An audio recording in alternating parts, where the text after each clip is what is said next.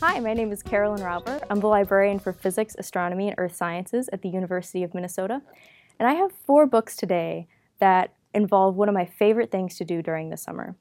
I'm from Central Illinois, and I used to spend summer nights staring at the stars, watching satellites go over, watching the space shuttle go over, the International Space Station, all of that stuff, and the stars. Um, so, the four books I have for you today are about space. So, the first book I have is called Rocket Girl. It's by George Morgan, and it's the story of Mary Sherman Morgan, America's first female rocket scientist. This is a book we have in our collection at Walter Library. So, this book, Rocket Girl, is a very personal book for the author. Mary Sherman Morgan is George Morgan's mother, and she was a scientist uh, after World War II during the Cold War. But she was a very private person, and not much of her life or her work or her achievements uh, were known. And um, her son wanted to bring her story to life. In 2008, he wrote a play, and it was performed at Caltech. Um, and this is the book with the same name. The next book I have is one of my favorite books of 2013.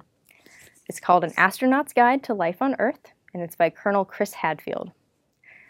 Chris Hadfield is a retired Canadian astronaut, and he was also the commander of the International Space Station in early 2013. And An Astronaut's Guide to Life on Earth is a, um, is a book about what being an astronaut and going to space taught him about life and his career and approaching problems. And he takes advice that we hear, like, don't sweat the small stuff, and turns it on his head. He says, among other things, do sweat the small stuff uh, because in space it can save your life. So it's a fascinating book about his career as an astronaut, and I really recommend this book if you haven't read it already.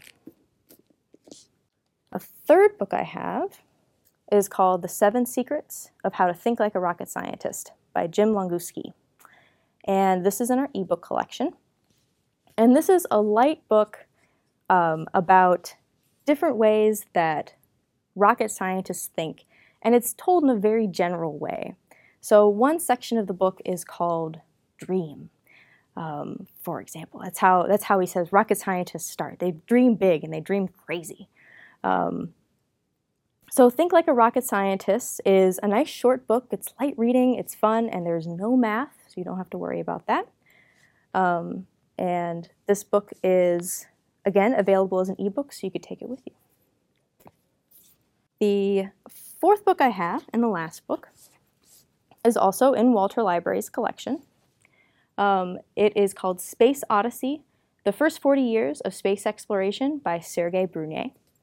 And what drew me to this book in particular was the amazing pictures that the book has um, beautiful full color photographs of um, inside spacecrafts and of the moon and of, um, of the space stations. It's absolutely beautiful. And what's also really interesting about this book is that it's told from an international perspective. So, a lot of the um, histories of space exploration that I've read focus on the United States space program.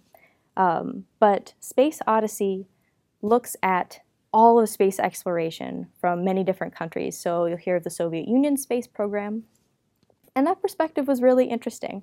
Um, I'm familiar with the United States space program, the Gemini program, the Apollo program, um, but I wasn't as familiar with the Russian programs, um, their cosmonauts, their rituals before flight, all that stuff. So this was a really, really interesting read. It's a big one. So I hope you do some interesting space reading over the summer. Thanks very much.